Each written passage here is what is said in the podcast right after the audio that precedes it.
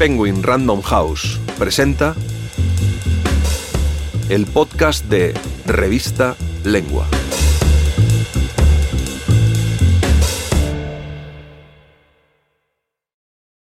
El perdón en las familias. Un relato original de Alice Munro. Por Alice Munro. Narrado por Elsa Veiga. Figura imprescindible de la literatura contemporánea, una maestra en los relatos cuya obra ha sido reconocida en numerosas ocasiones, incluyendo el prestigioso Man Booker International Prize en 2009 y el Oh Sí, Premio Nobel de Literatura en 2013 hoy está de regreso con una colección de cuentos inéditos titulada Algo que quería contarte, que edita Lumen. Con ocasión del lanzamiento en lengua, la honramos publicando uno de ellos, El perdón en las familias.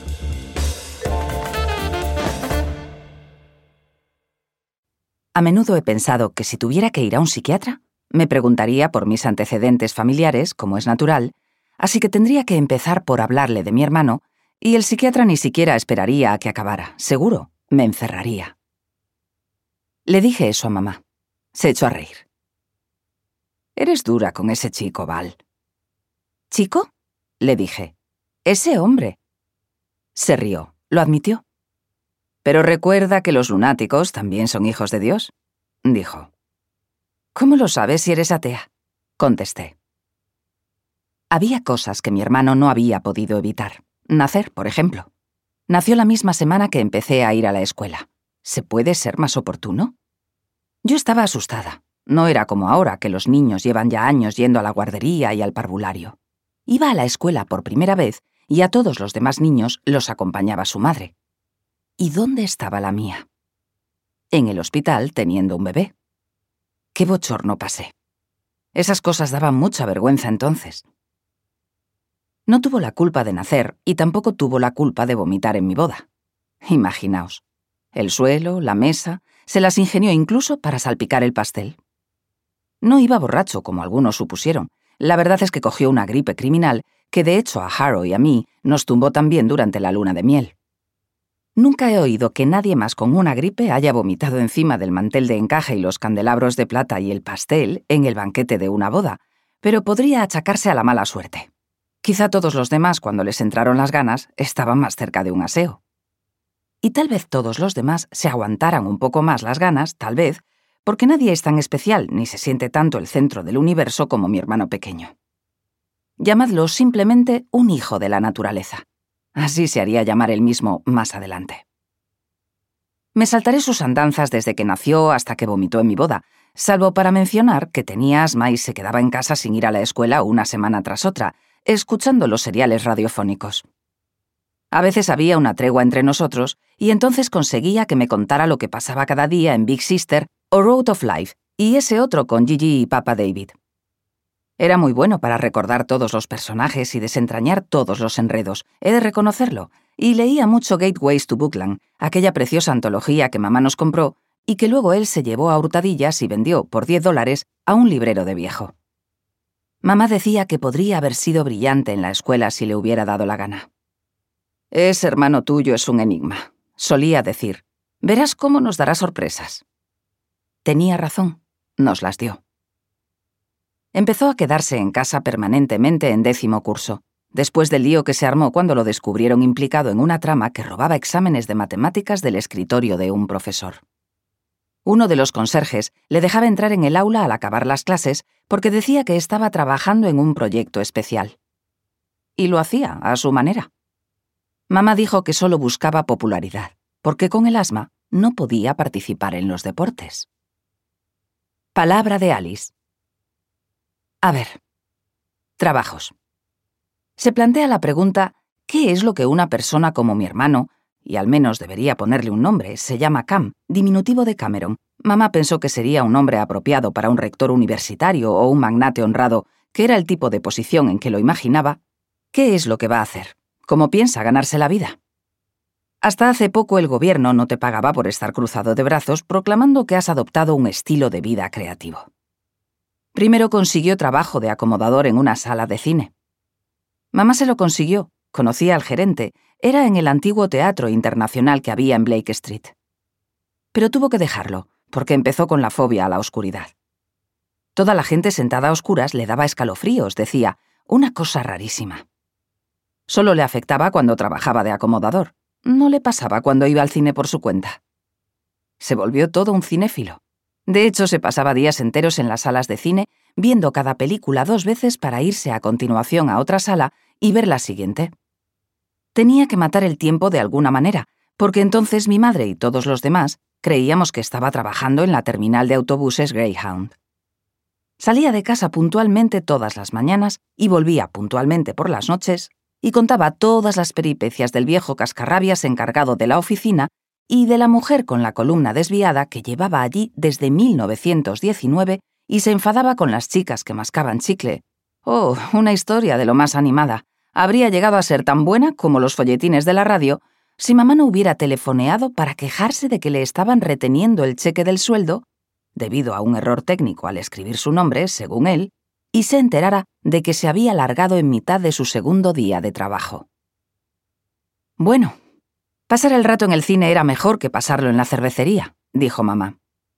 Al menos no estaba en la calle mezclándose con maleantes.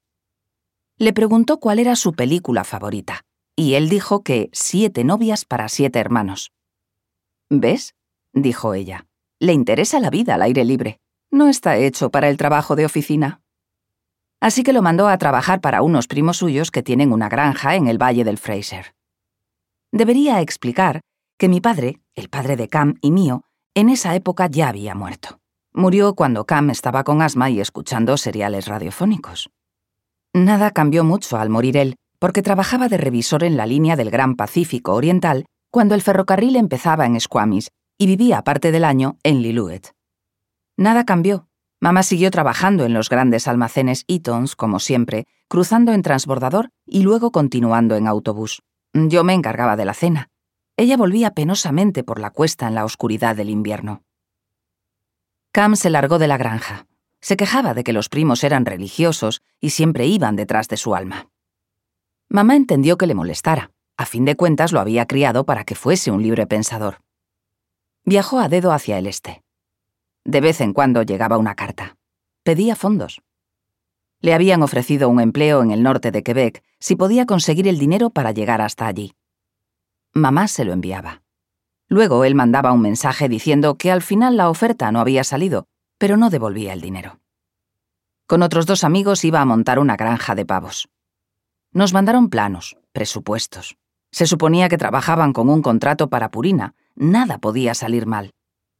Los pavos se ahogaron durante una inundación después de que mamá le hubiera mandado dinero, y nosotros también, a pesar de nuestros recelos. Allá por donde pasa este chico se convierte en zona catastrófica, dijo mamá. Si lo leyeras en un libro no te lo creerías, dijo. Es tan terrible que da risa. Ella lo sabía bien. Yo solía ir a verla el miércoles por la tarde, que era su día libre, empujando a Karen en el cochecito y luego a Tommy con Karen caminando al lado, subiendo por Lonsdale y bajando por Kings Road. ¿Y de qué acabábamos hablando siempre? Ese chico y yo nos terminaremos divorciando, decía. Voy a hacerle la cruz de una vez por todas. ¿Cómo va a ser un hombre de provecho si no deja de pedirme que le saque las castañas del fuego? preguntaba. Yo mantenía la boca cerrada, más o menos. Ella sabía mi opinión. Cada vez, sin embargo, acababa diciendo, me gustaba tenerlo en casa de todos modos. Era una buena compañía. Ese chico siempre sabía hacerme reír. Oh, le tocó bregar mucho con el asma y sin un padre. Nunca hizo daño a nadie a propósito. Una cosa buena sí que hizo, decía mamá. En realidad podría considerarse un favor a aquella chica. Se refería a la chica que vino y nos contó que había estado comprometida con Cam en Hamilton, Ontario, hasta que él le dijo que nunca se casaría porque acababa de enterarse de que en su familia había una enfermedad mortal de riñón. Se lo dijo por carta. Y ella vino buscándolo para decirle que no importaba. No era nada fea la chica. Trabajaba para la compañía telefónica Bell. Mamá dijo que era una mentira piadosa para no herir sus sentimientos porque no quería casarse con ella.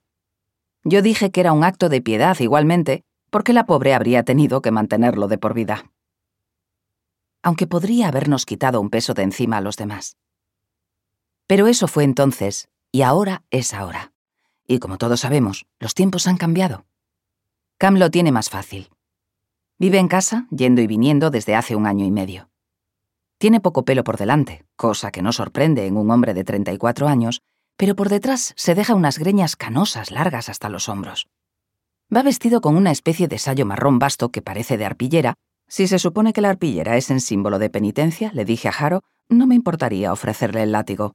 Y cadenas, medallones, cruces, dientes de alce y toda clase de colgantes en el cuello.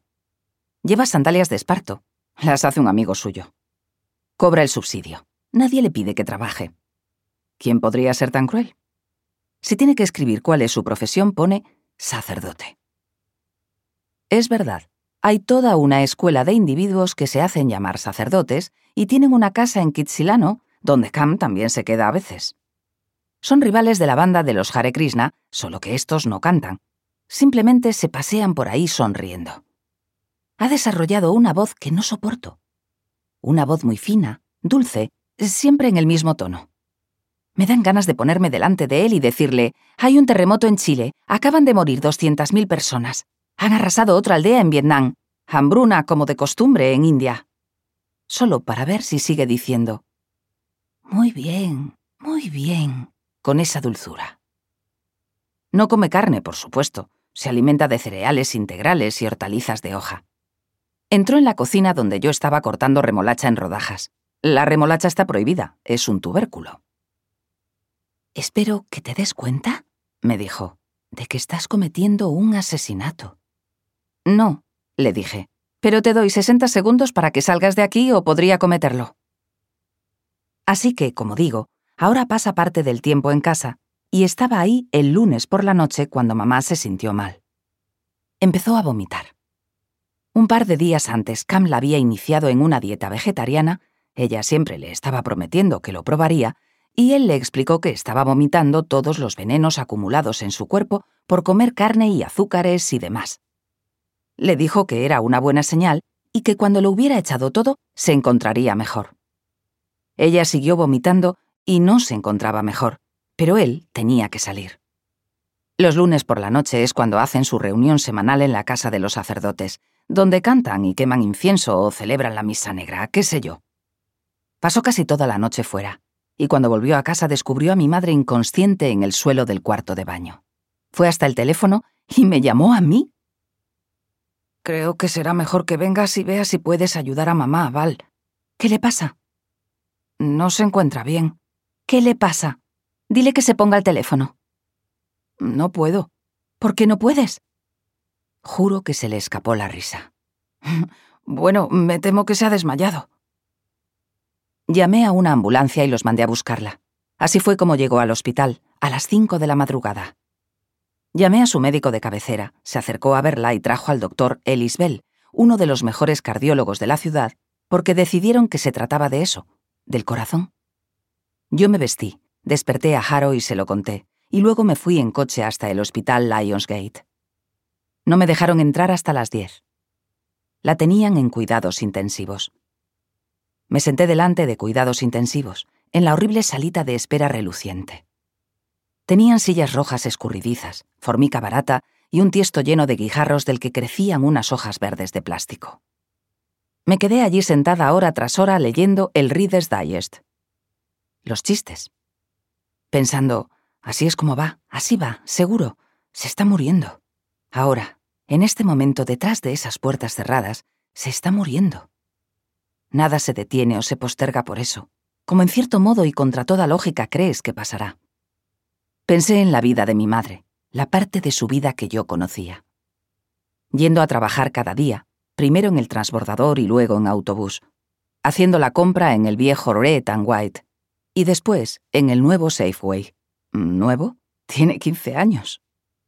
Bajando a la biblioteca una noche por semana, llevándome con ella, Luego volvíamos a casa en el autobús con nuestro cargamento de libros y una bolsa de uvas que comprábamos en un bazar chino para darnos un capricho. Los miércoles por la tarde también, cuando mis hijos eran pequeños y yo iba a tomar café y liaba cigarrillos para las dos con aquel aparato que tenía.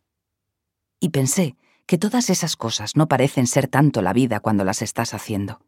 Nada más son cosas que haces. ¿Cómo llenas tus días? Y siempre crees que algo va a abrirse de golpe y que te encontrarás a ti misma, que entonces te encontrarás a ti misma, en la vida. Ni siquiera es que desees especialmente que se abra.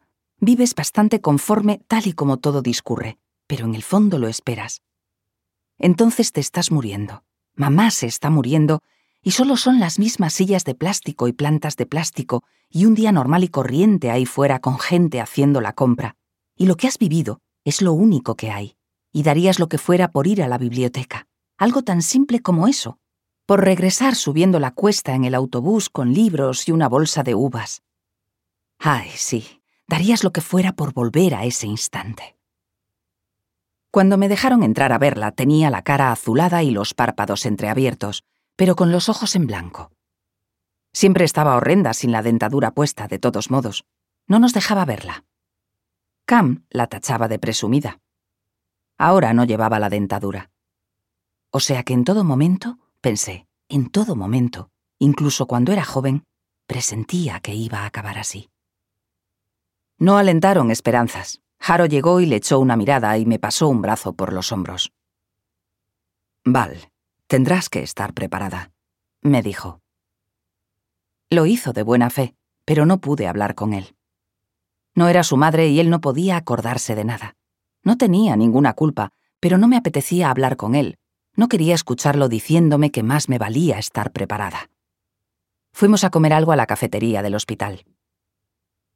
Será mejor que llames a Cam, dijo Jaro. ¿Por qué? Querrás saberlo. ¿Por qué crees que querrás saberlo? Anoche la dejó sola, y esta mañana ni siquiera ha tenido las luces de pedir una ambulancia cuando llegó a casa y la encontró. Da lo mismo. Tiene derecho. Tal vez deberías decirle que venga para acá. Probablemente ahora mismo esté ocupado preparándole un funeral hippie. Pero Haro me convenció como hace siempre que quiere, y fui a telefonear. No contestó. Me sentí mejor por haber llamado y justificada en lo que había dicho porque Cam no estaba en casa. Volví y esperé, sola. A eso de las siete de la tarde apareció Cam. Venía acompañado. Traía una tribu de colegas sacerdotes, supongo, de aquella casa. Todos llevaban la misma clase de indumentaria que él, el sayo de arpillera marrón y las cadenas y las cruces y chatarra religiosa. Todos tenían el pelo largo, todos eran unos cuantos años más jóvenes que Cam, salvo por un hombre viejo, viejo de verdad, con una barba gris rizada y con los pies descalzos, en marzo descalzo y desdentado. Juro que aquel viejo no se enteraba de nada. Creo que lo recogieron al pasar por el ejército de salvación y le pusieron aquel atuendo porque necesitaban a un viejo que hiciera de una especie de talismán o aportara un extra de santidad o a saber qué. Esta es mi hermana Valerie, dijo Cam. Este es el hermano Michael. Este es el hermano John. Este es el hermano Luis. Etcétera, etcétera. No han dicho nada para darme esperanzas, Cam. Se está muriendo. Esperemos que no, dijo Cam con su sonrisa misteriosa. Hemos pasado el día trabajando para sanarla. ¿Con oraciones, quieres decir? pregunté. Trabajo es una palabra que lo describe mejor que oración, si no entiendes lo que es. Por supuesto, yo nunca entiendo nada. La verdadera oración es trabajo, créeme, dice Cam, y todos me sonríen, como él. No pueden estarse quietos. Como niños que han de ir al lavabo, se retuercen y se mueven y se pasean sin cesar. Veamos, ¿dónde está su habitación? pregunta Cam con un tono pragmático. Pensé en mamá moribunda, viendo, quién sabe, quizá por momentos pueda ver, a través de los párpados entreabiertos, a esa banda de derviches de celebración alrededor de su cama. Mamá, que perdió la fe cuando tenía 13 años y fue a la iglesia unitaria y se marchó cuando discutieron por tachar a Dios de los himnos. Ella estaba a favor. Mamá, obligada a pasar sus últimos minutos consciente preguntándose qué había ocurrido, si había retrocedido en el tiempo hasta la época en que los chiflados retozaban en sus ceremonias dementes intentando distinguir los últimos atisbos de lucidez en medio de sus disparates. Menos mal que la enfermera dijo que no. Trajeron al médico de turno y dijo que no. Cam no insistió, sonrió y asintió como si les hubieran dado permiso, y entonces llevó a la tropa de nuevo a la sala de espera, y allí, delante de mis narices, empezaron. Colocaron al viejo en el centro, sentado con la cabeza inclinada y los ojos cerrados. A cada momento le tenían que ir dando palmaditas y recordándoselo, y se sentaron en cuclillas formando una especie de círculo alrededor, uno hacia adentro y otro hacia afuera, uno hacia adentro y otro hacia afuera. Entonces, con los ojos cerrados, comenzaron a balancearse atrás y adelante, gimiendo unas palabras muy suavemente, solo que no las mismas palabras. Sonaba como si cada uno de ellos musitara palabras distintas, y no en inglés, por supuesto, sino en suajili o sánscrito o algo así. Cobró fuerza, poco a poco cobró fuerza una letanía cadenciosa, y al ritmo de la cadencia se iban poniendo en pie, todos excepto el viejo, que permaneció quieto y parecía que se hubiera dormido allí sentado, e iniciaron una danza arrastrando los pies sin moverse del sitio, dando palmadas, no muy acompasados. Siguieron igual un buen rato, y el ruido, aunque no era estruendoso, atrajo a las enfermeras del mostrador y a los auxiliares y a los celadores, y a unas cuantas personas como yo que estaban esperando, y nadie parecía saber cómo reaccionar, porque era una escena increíble, alucinante, en aquella anodina salita de espera. La gente se quedó mirando como si confiara en despertar de un sueño hasta que salió una enfermera de cuidados intensivos. No podemos permitir este alboroto, dijo. ¿Se puede saber qué están haciendo aquí? Agarró a uno de los jóvenes del hombro y lo zarandeó, porque de otro modo no habría conseguido que alguien se detuviera y prestara atención. Estamos trabajando para ayudar a una mujer que está muy enferma, contestó él. No sé a qué llaman ustedes trabajar, pero no están ayudando a nadie. Les pido que salgan de aquí ahora mismo. Perdón, no se lo pido, se lo exijo. Está muy equivocada si cree que el tono de nuestras voces hace daño o molesta a cualquier enfermo. Toda esta ceremonia se ajusta a una frecuencia que alcanza y reconforta el inconsciente y expulsa las influencias demoníacas del cuerpo. Es una ceremonia con cinco mil años de antigüedad. ¡Cielo santo! dijo la enfermera estupefacta como cabía esperar. ¿Quién es esta gente? Me tuve que acercar y aclarárselo, contarle que era mi hermano y los que podrían llamarse sus amigos y que yo no formaba parte de la ceremonia. Le pregunté por mi madre, si había algún cambio. Ningún cambio, dijo. ¿Qué debemos hacer para sacarlos de aquí? Enchufadles la manguera, propuso uno de los celadores. Y en todo ese tiempo, la danza o la ceremonia no cesó ni un instante y el que se había interrumpido para dar explicaciones volvió a danzar también. Telefonaré luego para ver cómo está, le dije a la enfermera. Voy un rato a casa. Salí del hospital y me sorprendí al ver que había oscurecido. El día entero allí, de sol a sol. En el aparcamiento me eché a llorar. Cam está convirtiendo esto en un circo por su propio interés, dije para mis adentros, y después lo dije en voz alta cuando llegué a casa. Haro me preparó una copa. No me extrañaría que salgan los periódicos, dije. Es la oportunidad de Cam para hacerse famoso. Haro llamó al hospital, preguntó si había novedades y le dijeron que no. ¿Han tenido... ¿Ha habido algún contratiempo con unos jóvenes en la sala de espera esta tarde? Eh, ¿Se marcharon sin armar jaleo? Haro es diez años mayor que yo, un hombre cauto, demasiado paciente con todo el mundo. Creo que a veces le daba dinero a Cam a mis espaldas. Se marcharon sin armar jaleo, me dijo. No te preocupes por los periódicos. Duerme un poco. No era mi intención, pero me quedé dormida en el sofá, después de la copa y del largo día. Me desperté cuando sonó el teléfono y la luz de la mañana entraba en la habitación. Fui a trompicones hasta la cocina, arrastrando la manta con que Jaro me había tapado, y vi en el reloj de la pared que eran las seis menos cuarto. Ha muerto, pensé. Era su médico. Me dijo que tenía noticias alentadoras, que mi madre estaba mucho mejor esa mañana. Acerqué una silla y me desplomé en ella, y dejé caer también los brazos y la cabeza sobre la encimera de la cocina. Volví a ponerme al teléfono para oírle decir que aún estaba en una fase crítica y que las próximas 48 horas serían decisivas, pero sin dar alas a la esperanza quería que supiese que mi madre estaba respondiendo al tratamiento. Era aún más sorprendente en vista de que había tardado mucho en llegar al hospital y de que las cosas que le habían hecho al principio no parecieron tener mucho efecto, aunque el mero hecho de que hubiese sobrevivido a las primeras horas sin duda era una buena señal.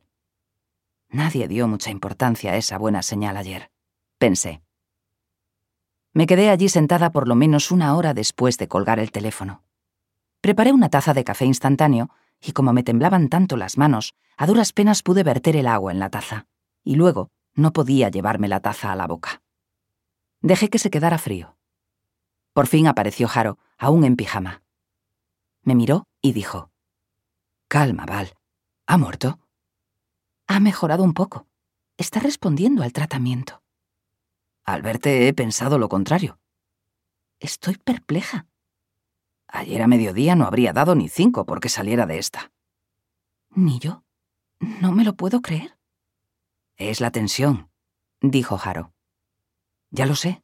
Te mentalizas preparándote para lo peor, y cuando no pasa sientes algo raro. No puedes alegrarte de inmediato. Es casi como una decepción. Decepción. Esa era la palabra que me rondaba por dentro. Me alegré mucho, de verdad. Estaba agradecida. Pero en el fondo estaba pensando, o sea que Cam no la mató, ya ves, no la mató con su indiferencia y su locura, y saliendo y abandonándola, y lo sentí, sí, en alguna parte de mí lamentaba descubrir que era verdad. Y sabía que Haro también lo sabía, pero que nunca me lo iba a mencionar. Esa fue la verdadera conmoción para mí. Por eso seguía temblando. No por si mamá vivía o moría. Era el hecho de que me retratase tan claramente. Mamá se puso bien, se recuperó de maravilla. Una vez repuntó ya no volvió a recaer. Pasó tres semanas en el hospital y después volvió a casa y descansó tres semanas más y después volvió a trabajar acortando un poco el horario de 8 a 4 en lugar de hacer la jornada completa, eso que llaman el turno de las amas de casa.